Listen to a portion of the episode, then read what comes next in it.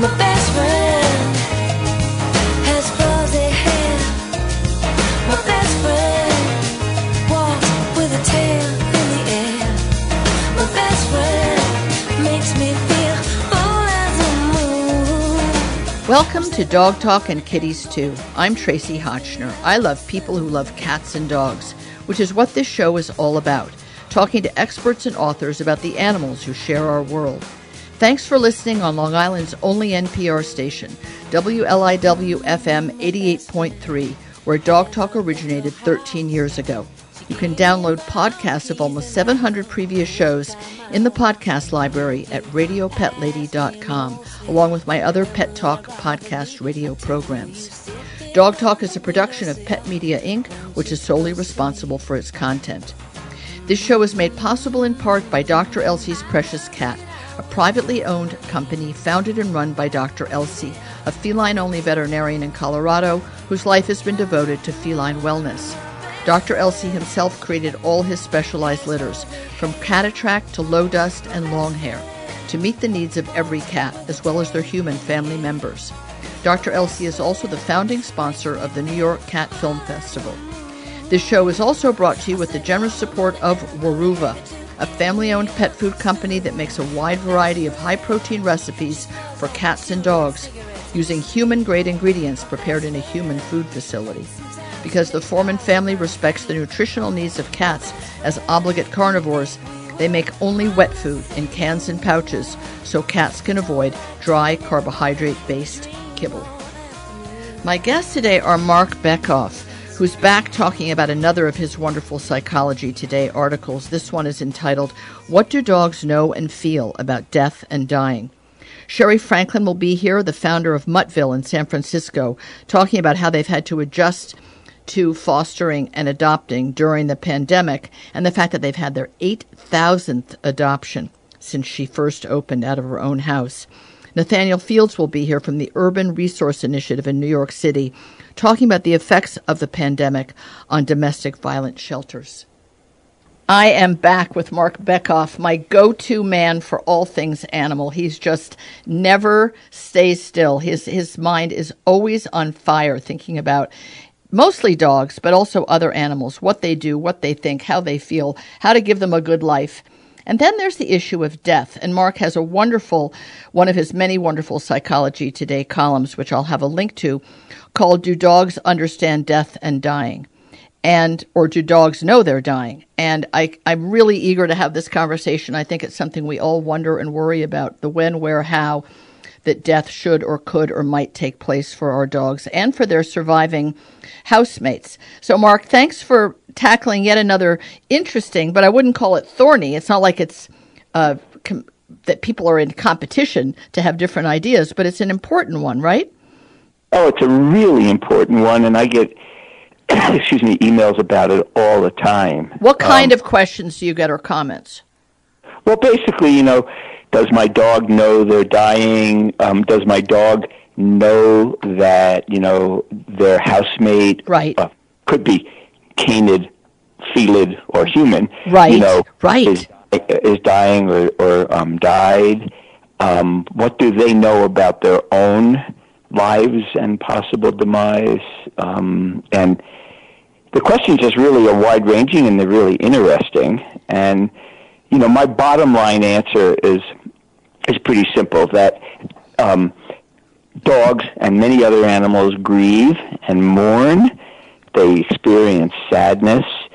Do they have the, you know, the same, if you will, concept of death that most humans do? And my answer is we don't know. And and and, and you know, ever since I published that column in um, Psych Today, I've had countless emails, and they're phenomenally interesting. You know, give some examples. Give some examples. Yeah, well, you know, the general message is yes, my dog knew they were dying. My dog knew that their best, you know, their household right. companion mm-hmm. were was dying.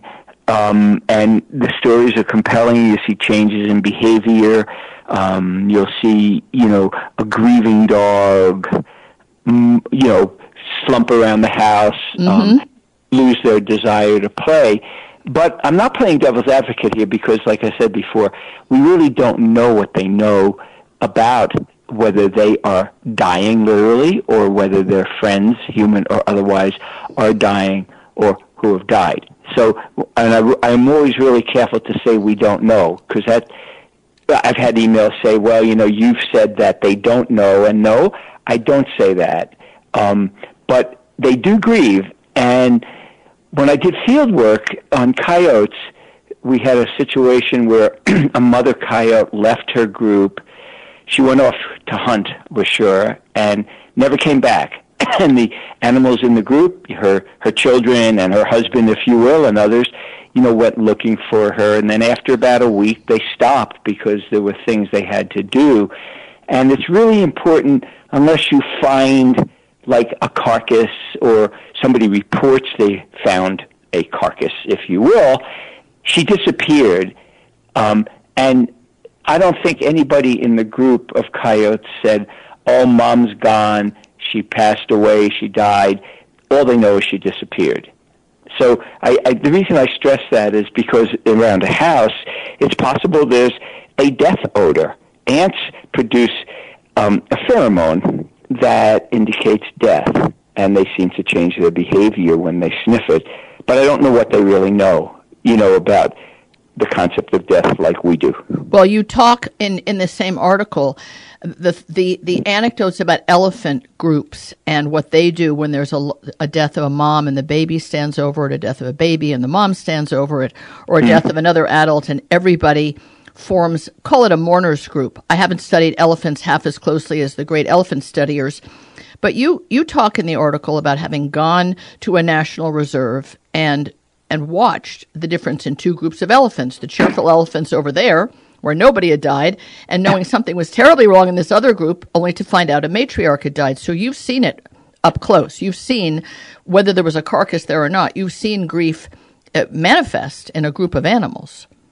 Oh yeah, I've seen. Like I said, I've seen it in coyotes. I've probably seen it in wild wolves. These are wild animals, and yeah, um, the first day that I went out into the field at the Samburu National Reserve in northern Kenya, I was with Iain Douglas-Hamilton, who you know, people call the Jane Goodall of elephants. Ah, I mean, right, right. He, you know, he's been up there for, God, now close to 50 years or more. Whoa. The minute I walked, we drove into the field, I could feel the morning. You know, there was a group of elephants. They were slumping around. Their tails were low. Their bodies were low. Their trunks were low. And I said to Iain, like, something does, I remember what I said. I said, something feels off here.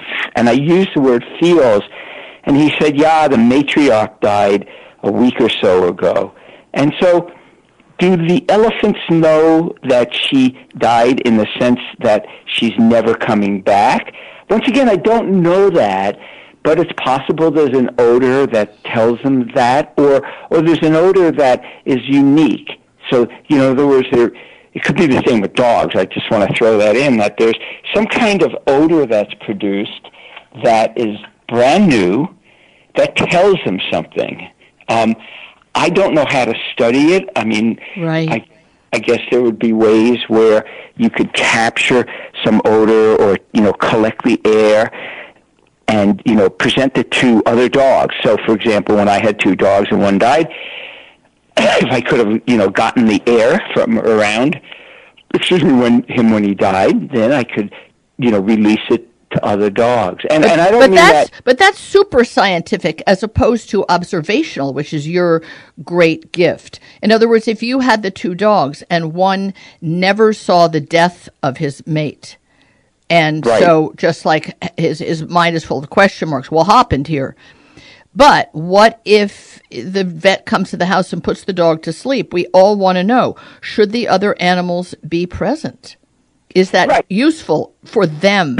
Is it useful for the, pers- the the animal who's dying to have Yeah. their pals around?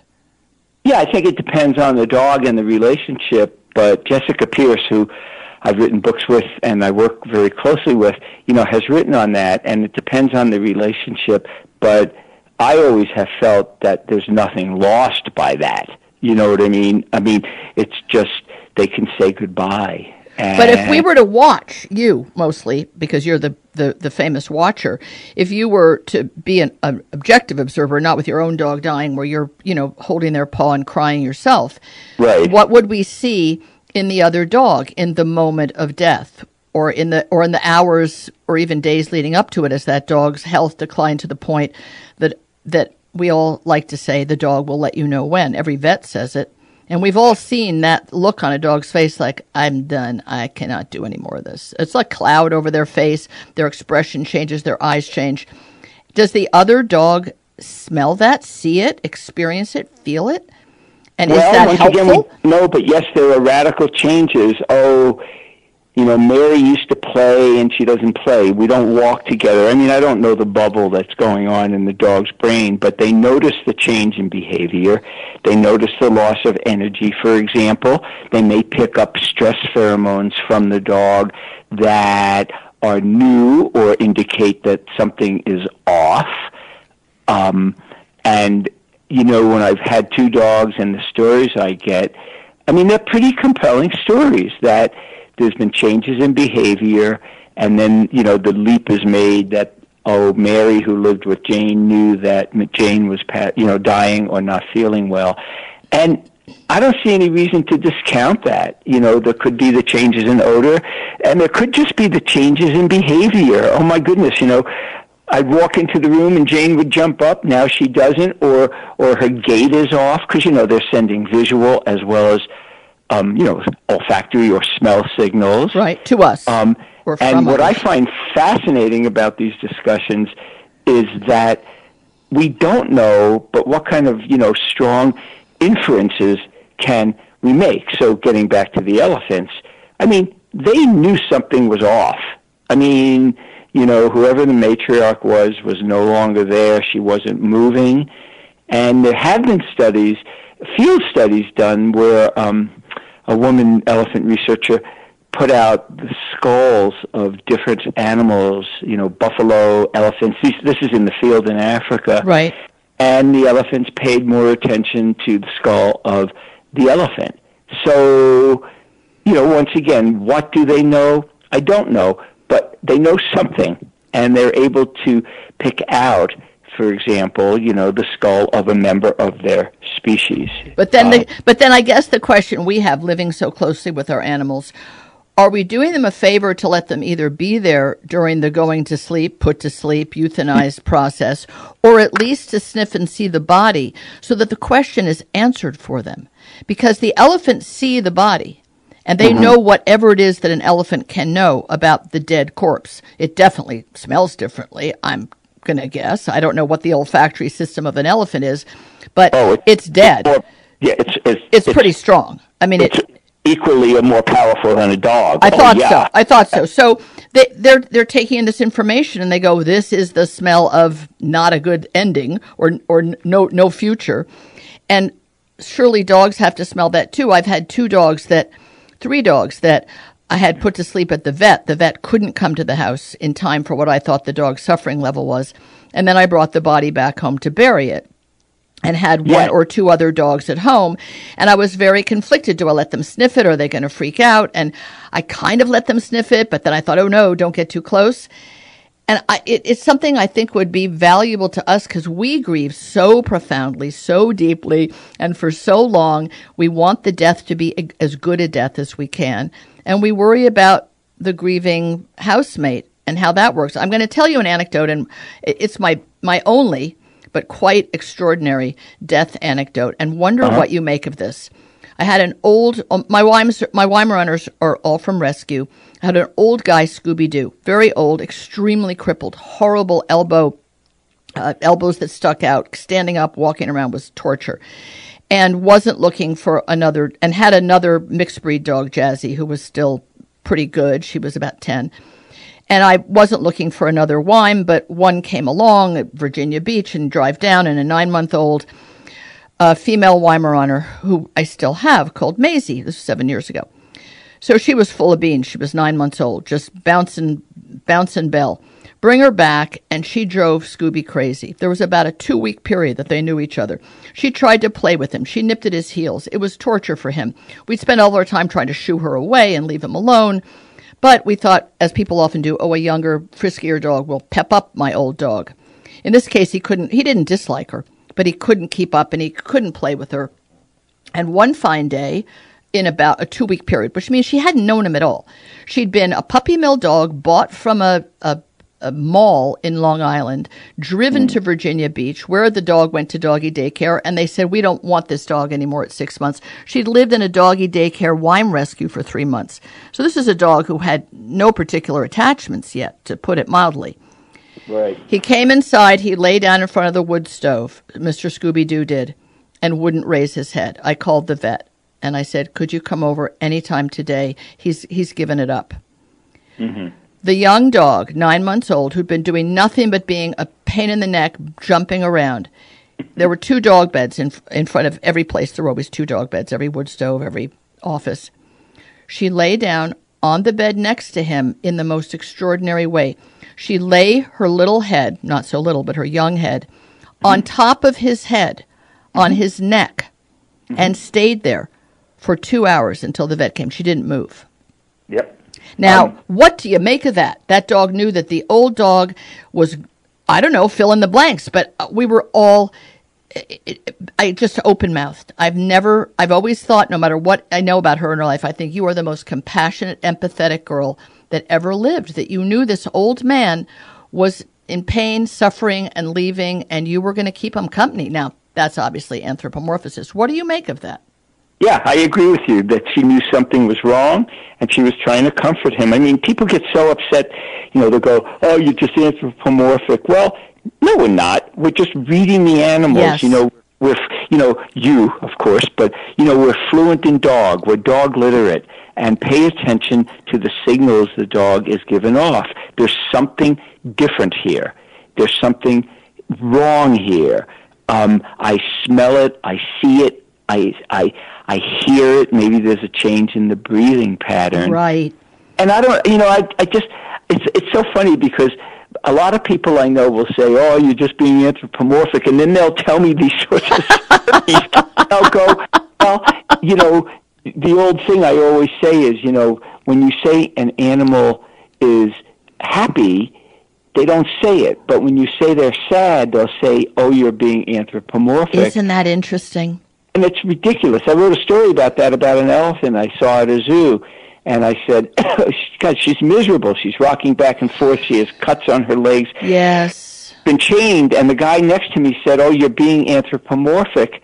She's happy." And I said, "Well, why is saying she's happy not being anthropomorphic?" Well said. and it, it got really quiet. And so the anthropomorphic card to me plays no role in this. Of course, we are going to use human words, you know, and right. of the language with what you know in which we're fluent. But of course, she's feeling something. She sees, she smells, she hears. Right. Ethologists call them composite signals, so it could be a combination of input, if you will, from all of those senses. And there's just something wrong, and he needs comfort. I mean, get over it. You know, just get over it. You see it in the field. Well, you do. You know, you see it among chimpanzees. You see it among lots of non-human primates. You see it in wolves and coyotes and jackals. Yes. And why wouldn't you see it in your dog and stuff? And and see, I think that the more people are open up to those things or open up to those explanations, the more they'll see. And like I said, I really, um, you know, I had a couple of emails that said, "Oh, you're being too cautious," and yes, I am being cautious because we don't know. But if someone pressed to me and said, or pressed me and said, "What do you think?" I'll just tell you right now, they know there's something wrong. There's know there's something going on, and I think that we should honor that. And if Well you said. you know, if you think that the relationship between the two dogs was of such that it would be good for the survivor to be there, then do it. Yes. Yes, Good absolutely. If you have that instinct, follow it. Follow your gut. And if you Yes. think that that, that that dog dying would feel better just like we say, you know, there's a whole movement of no one should die alone. Of course, COVID has made that the saddest of all sadness. But Yep. there is a movement. No one should die alone. And people sit with dying people, people that are in comas, people that are ancient, that are supposedly unconscious. So why should a dog die alone? Even if you're with them, why shouldn't their other four-legged companions be there too? We should all be there to honor their life and and support their death, whatever death means to any of us. You do really great work, you do great thinking, and I think it's important that you appear to be cautious and appear to be scholarly because you are a scholar and you need to be respected for that scholarliness. You can't devolve into cutesy talk or into, you know, blubbering. But I think it's really great that you bring up this topic so that people that have the death of a dog in their life can accept it and embrace it as part of life. Death is part of life and let the other animals share in that part of the journey. Thank you so much for being here and all the great work and writing you do. Well, th- no, thank you. I couldn't agree more with you. Just get over it and honor your, honor your feelings and theirs. Absolutely. Thank you, Marc Bekoff. And there's a link to the article. You'll all really enjoy it. This show is brought to you by Evermore Pet Food, a privately owned company making fresh dog food shipped to your door. Evermore is owned by two women who select fresh organic vegetables mixed with fresh, humanely raised beef, lamb, chicken, or turkey to make nutritionally balanced dog food. After low temperature cooking, the sealed pouches are frozen and shipped right to your home to be served as a complete meal or as part of your dog's diet. We are also supported by Iceland Pure, a privately owned company that guarantees freshness and purity in their human grade omega 3 fish oils for pets. Odor free salmon, sardine, and anchovy fish oils responsibly sourced in the clean waters of Iceland and Norway. Now they have added next level premier fish oil with the documented health benefits of shark oil. The show is also supported by Daily Dose a daily dental chew with an outer layer that cleans dogs' teeth, using a patented ingredient that breaks down the biofilm and harmful bacteria that can accumulate on teeth and gums. The core of each chew contains clinically proven supplements to help manage a dog's joints, heart, skin, or anxieties. I am so delighted to welcome back to the show. It's been a while. Sherri Franklin is the founder of Muttville, the most marvelous senior dog rescue in San Francisco. They've been the beneficiary of the Dog Film Festival when it sells out in San Francisco. Unfortunately, COVID 19 shut down the Dog Film Festival, San Francisco, and pretty much the rest of the world. But some good things happened at Muttville. And Sherri, good for you for finding a silver lining in what must have been a very scary time. San Francisco was the very first town to be shut down in this country.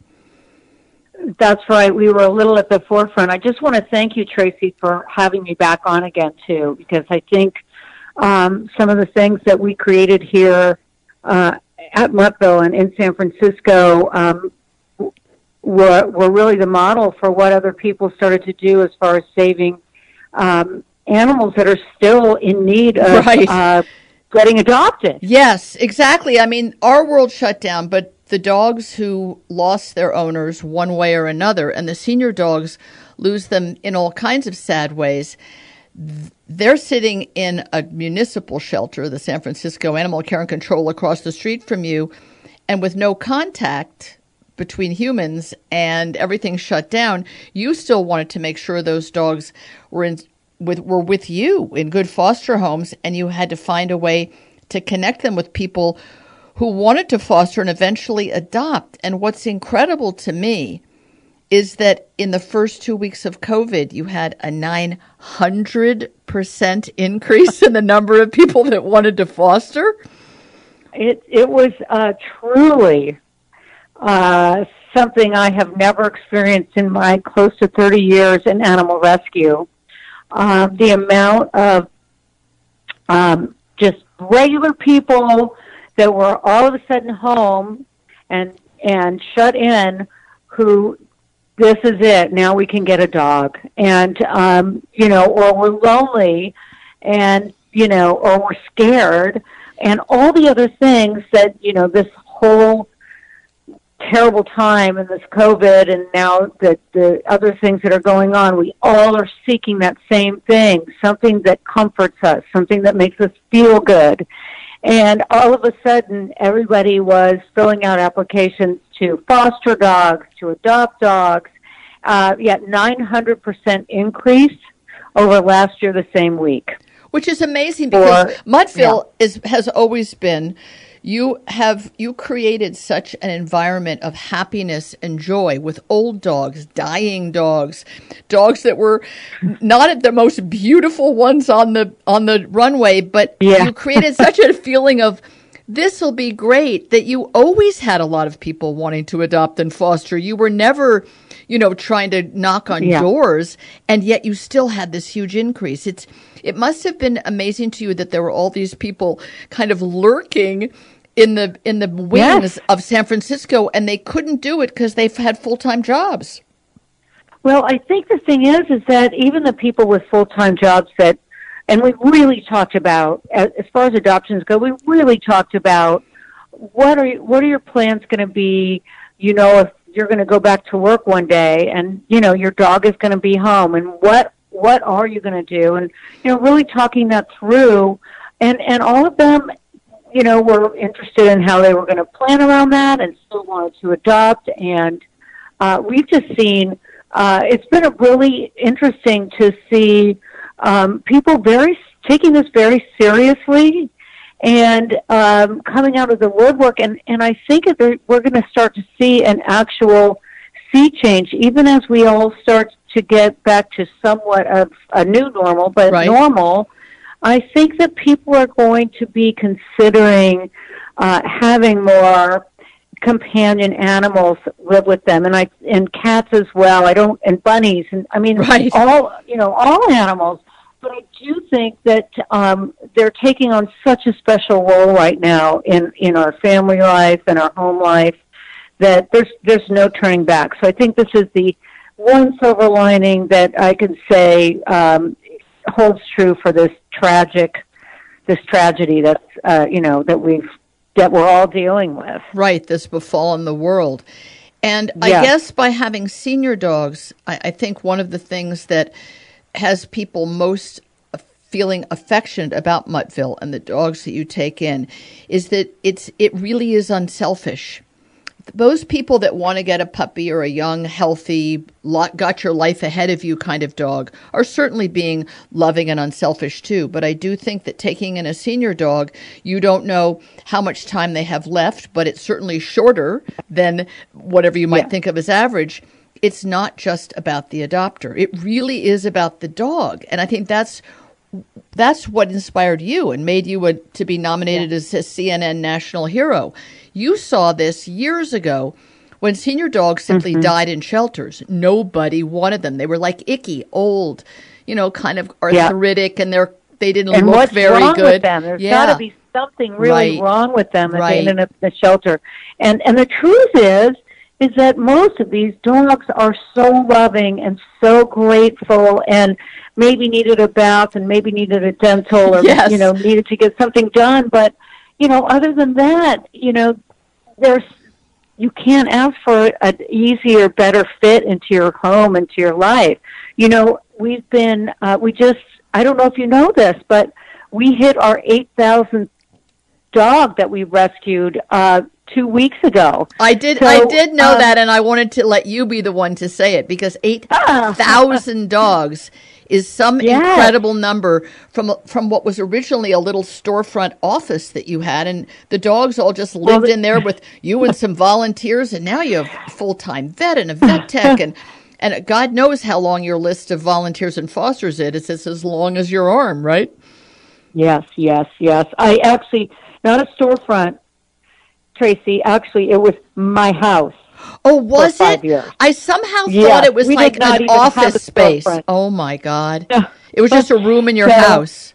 Wow. Yeah, so now we have, of course, we have a the first cage-free facility we opened in 2011, and we have a full veterinary program that now runs out of Muttville, um, and we have over 300 volunteers, and um, we are so incredibly lucky because in the first 72 hours of the shelter in place, we decided to close our shelter for you know just for the uh, safety and health of uh, you know all of our staff Right. and all of our volunteers.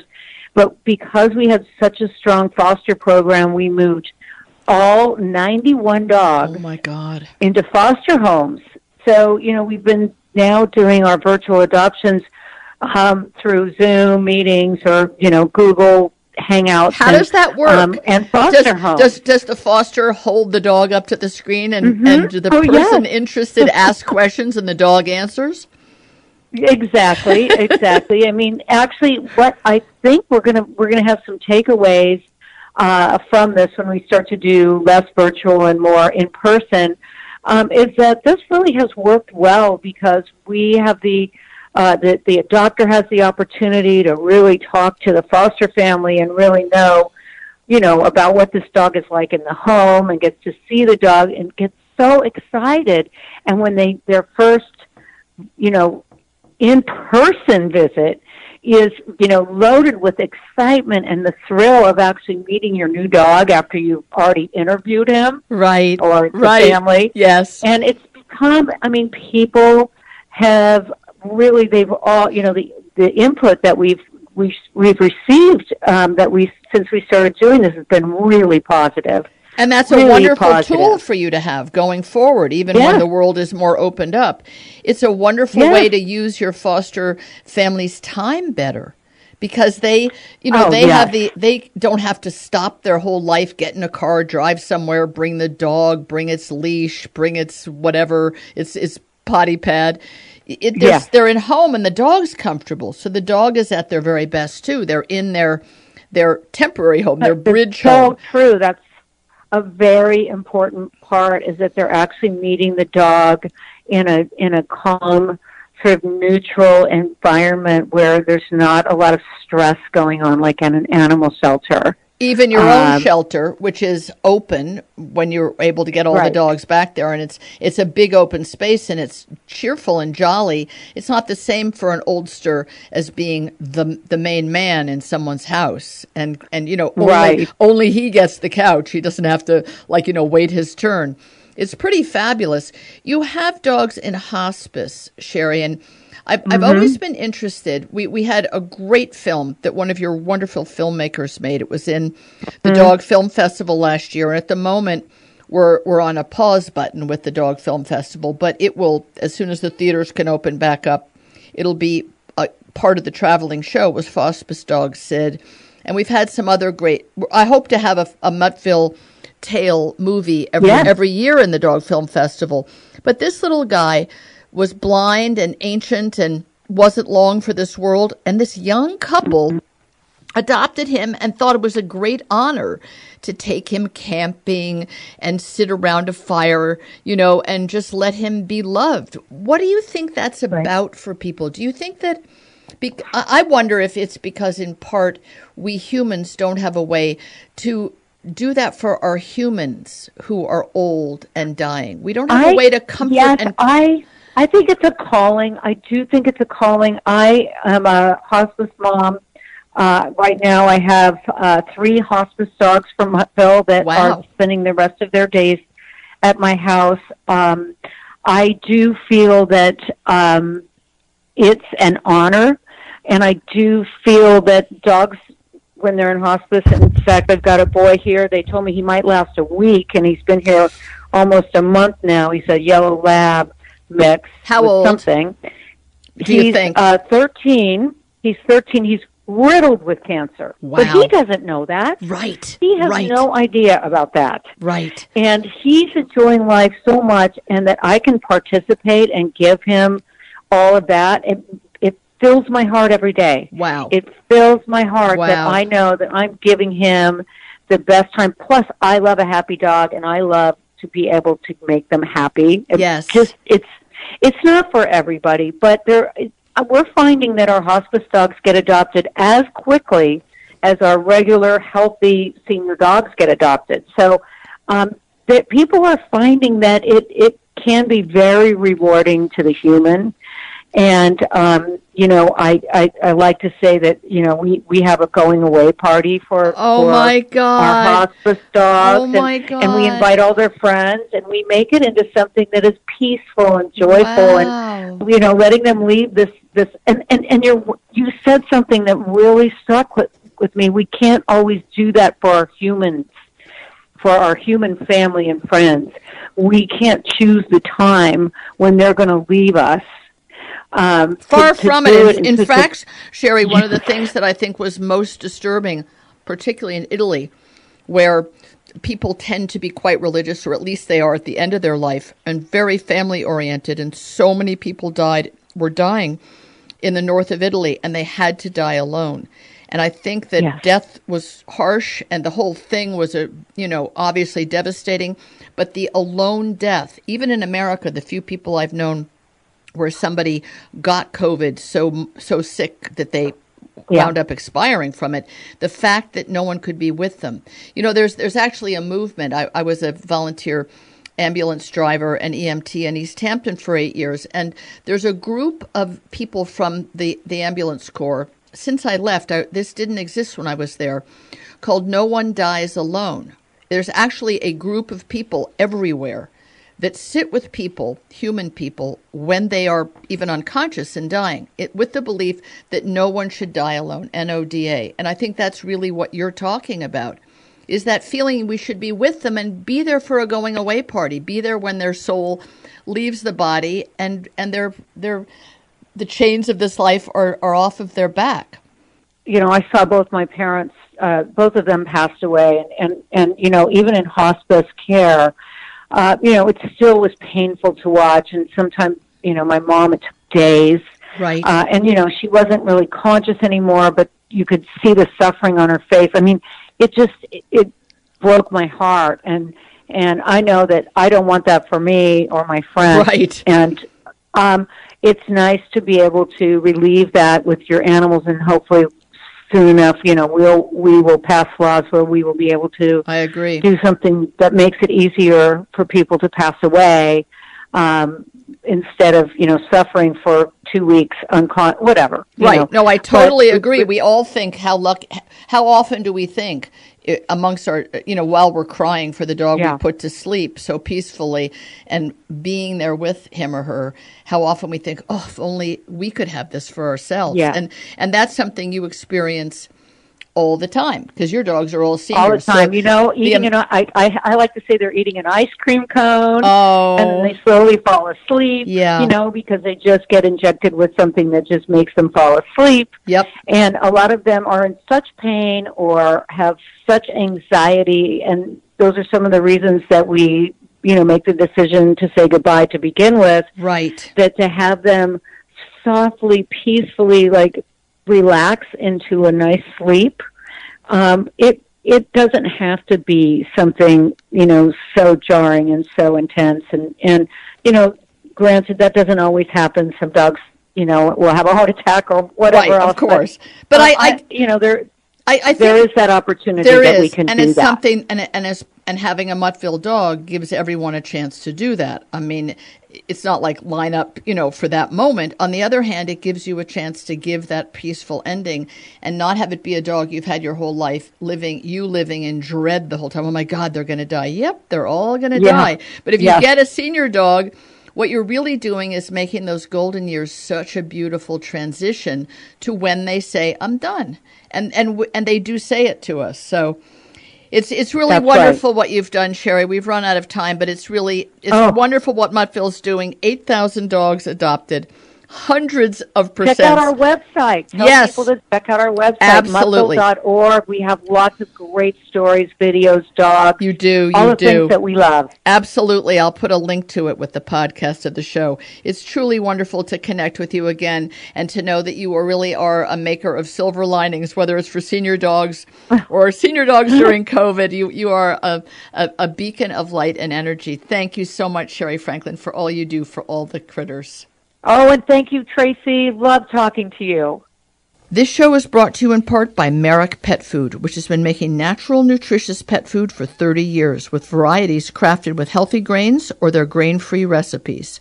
Merrick Foods never use preservatives, fillers, or anything artificial.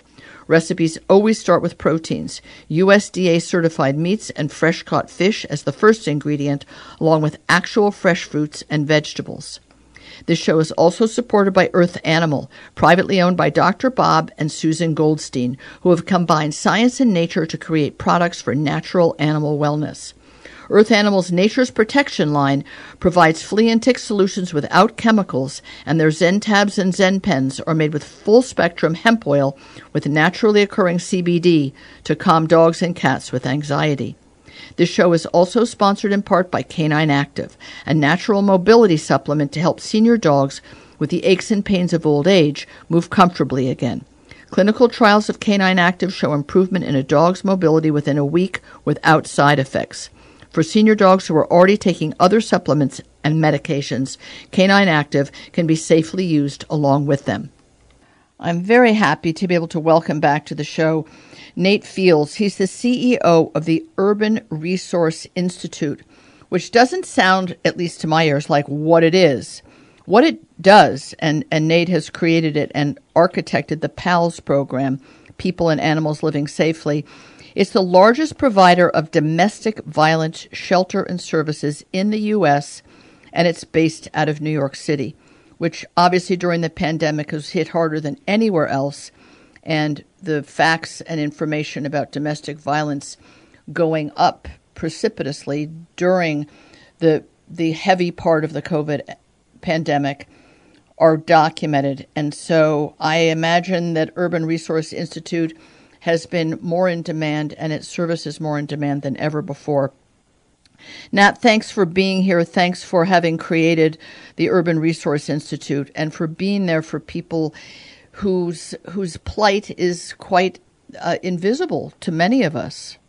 Well, Tracie, thanks for having me on the show, and thanks for that acknowledgement. Uh, just as we get started, I do want to commend our staff members who are these essential workers who often are, are not mentioned, but they provide such a, a vital services, uh, a vital, vital service, excuse me, for victims of domestic violence and their pets. So thanks for that acknowledgement, and uh, uh, and giving me a moment just to acknowledge our staff members. I, so, yes, I, I uh, want to take. I'd like to take my hat off to them too. You know, we all think essential workers are only perhaps medical people in a medical setting, but you have seven shelters throughout New York City, and those shelters all have to be have people there to help organize them, to keep people safe, to deal with people's emotional and maybe physical issues, and.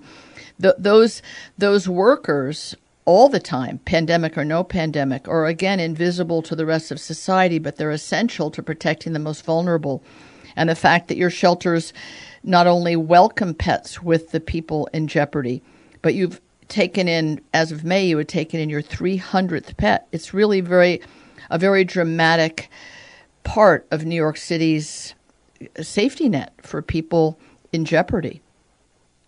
It, it really is. I mean, even, and you know this, Tracie, before uh, this crisis, this never uh, seen before pandemic in our lifetime hit, we were already challenged with doing very serious work. You know, the Urban Resource Institute, as you said, started in 1980, and we grew to over uh, to being able to serve provide services to over 1,200 victims of domestic violence across our 12 shelters at any particular time we didn't just grow, but we sort of peeled back the onion to understand that many survivors were being left out of services because uh, we weren't we were not taking into account their risk factors.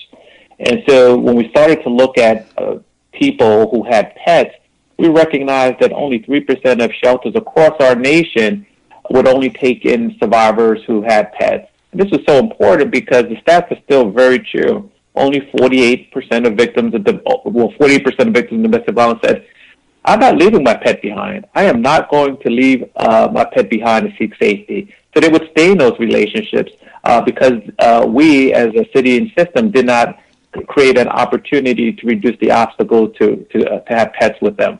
And this is again, we know uh, one in three women will be impacted by domestic violence, and still today, two out of every three uh, women who are murdered uh, are murdered as a result of intimate partner violence.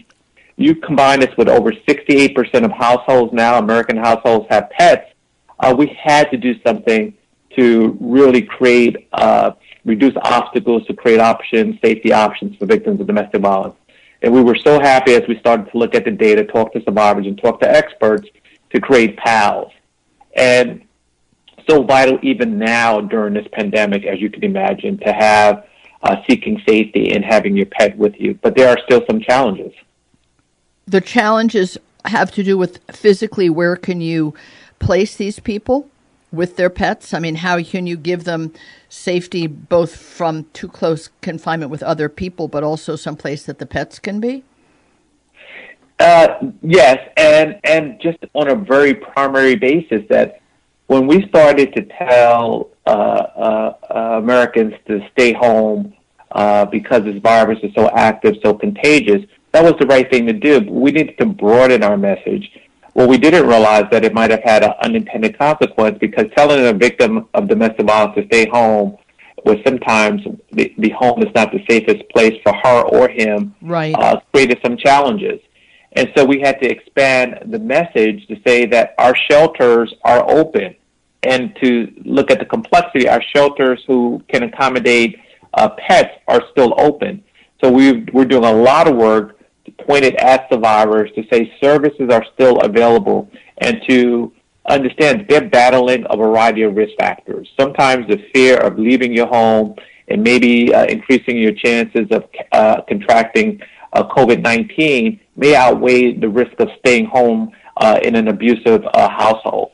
And so part of our work is to say, let's inform that. Let's let make sure you know that uh, services are available. And this is what we've done in shelter to increase your safety in shelter. If you're worried about if I leave, what's my likelihood of uh, contracting coronavirus? And thankfully, our shelters, you know, we have seven shelters uh, at Urban Resource Institute URI devoted to people and their pets. Uh, we can accommodate 172 families with their pets at any particular time. Uh, and our shelters are apartment style units. Some people think about a domestic violence shelter and they think about a big room with uh, right. uh, beds. A lot of beds. Right. Mm-hmm. That's right. That's right. And, and that's what, uh, you know, if you're thinking about that and thinking about seeking safety during a pandemic, you might say to yourself, I'm not going to go there. Right. But that's not the, the reality. Our shelters are apartment style environments. And so it creates an opportunity to increase safety because you do have those physical barriers. And our shelters were very engaged in a lot of safety precautions. We do give out masks and protective coverings. We do uh, provide a lot of information on COVID-19. We do have resources with uh, partners in our uh, in terms of our health facilities. Uh, so we to dispel the rumors or concerns, I should say, that uh, it's a big gymnasium where people are going to be gathered together living during uh, uh, during a time of a pandemic. It's not that. The shelters are open. Shelters that URI operates are self-contained apartments where people, survivors, and their pets uh, can be there, reducing certain risk factors. Which makes a mother with children and pets feel completely safe. They're inside their own space, safe from That's, what they might imagine other people in the shelter being like. Maybe it, leaving aside uh, physical problems like virus, maybe you think, oh, it's a big open space, and what if there's other women that have been physically battered or they're emotionally distraught? I don't want to. I don't want to further traumatize my own children seeing that and yet you're really going to have a private space. How do you, other than uh, obviously whatever press it picks up the story of what Urban Resource Institute's doing, how do you let these at risk women, I'm going to say women, I know we can say and men, but I, I think the number of abused mm-hmm. men is probably infinitesimal just because women are, are smaller and more vulnerable, and that's the way mm-hmm. the world works. How do you let them know? Do the police have information about URI? Do they try and is it fair to ask them to talk about it if they go to a domestic violence call and the woman isn't at that moment bloodied and beaten, but she's terrified and she's called? Do they have a way to let these women and families know what you're doing? We do. I mean, as a nation, we, we're doing a lot more through media uh, and, pub, and public awareness campaigns to say our shelters are open and in New York City with UR, we're partnering uh, too with criminal justice and other advocates. Uh, that will look like, uh, you know, in New York City, we have a central hotline number, 1-800-621-HOPE, and oh. we work with New York City hotline to ensure that they know all the services that exist in terms of shelters. We have a few specialized services, a shelter that works with victims of domestic violence and uh, those who may be disabled. And of course, we have URI shelters uh, that work with uh, all victims of domestic violence and their pets. And so we really work with the New York City hotline to understand our services, where they exist. Uh, so when they're engaging families, and they receive over 80 to 90,000 calls uh, per year, that they have a good understanding of our services so they can provide uh, callers, victims of domestic violence, with appropriate information. And so when they make a referral, uh, it's the most up-to-date information available.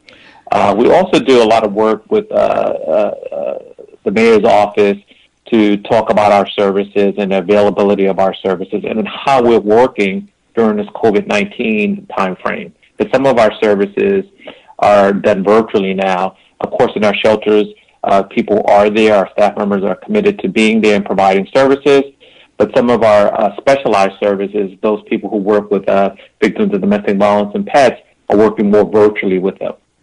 So, is it true that domestic violence calls and actual events ha- have increased during COVID?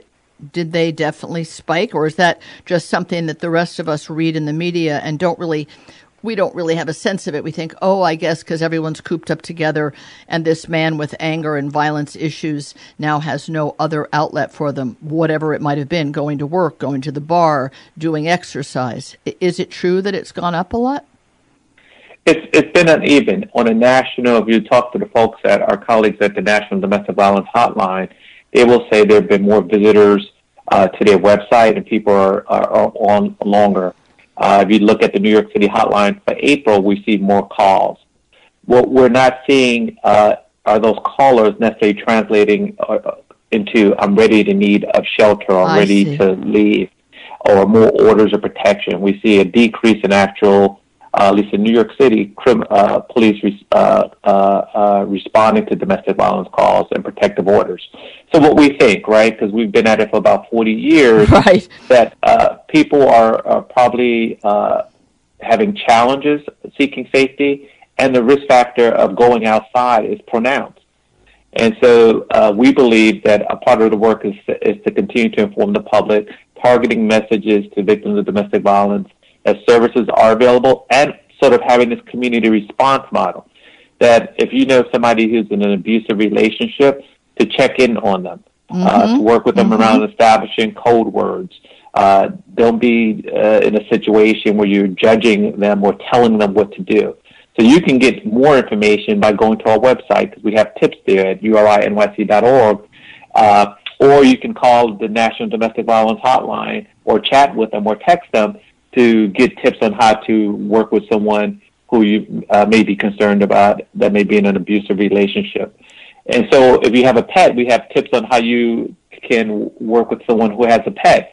We would say, uh, make sure you're talking to them that they're safe to talk. They can establish a code word. If, someone, if the abusive partner comes in, they can discontinue the conversation Right. or change the conversation. Right. Uh, we can talk about making sure that you have documents if you have to leave, that you can uh, leave with them quickly. If you have a pet, to uh, bring documentation around your pet or resources like food and some money. We'll have concrete goods at our shelter, but just in the interim, if you're not going to shelter, to have those things with you. So we have an ability to inform the public, but also inform individuals who may be close to victims on things that they can do to increase the safety of someone in an unsafe situation. I think that's actually a really important part of it. I know that when I volunteered at the retreat in East Hampton, which is a domestic violence shelter out on the east end of Long Island, that we had quite a bit of training, and a lot of it had to do with how to recognize abuse because it isn't completely evident. A lot of the abuse, and I also did some volunteer work in California around it.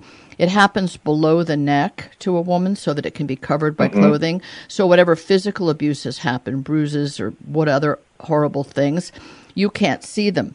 But if you are a friend or a neighbor or even a provider of other services to someone and you have these concerns, what you're pointing out is really important because to say to somebody, How could you possibly stay with someone who beats you?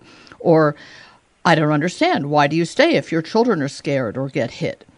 it's that judgment and that that complete ignorance of how the cycle begins and, and what sustains it is not helpful.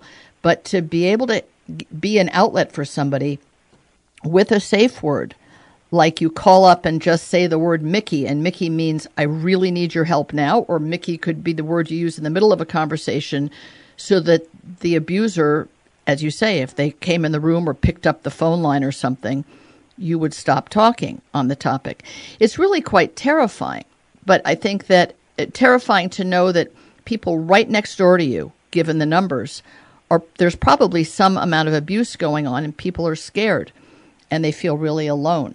So I think what uri.org is a really good place to go to figure out how to help neighbors or yourself or family members once removed, a sister, a brother, a, a mother, an aunt.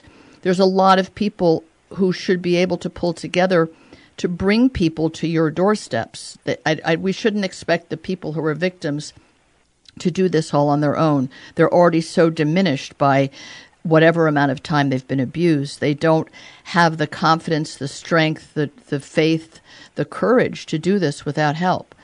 So I really appreciate that what you're doing does need to involve a community.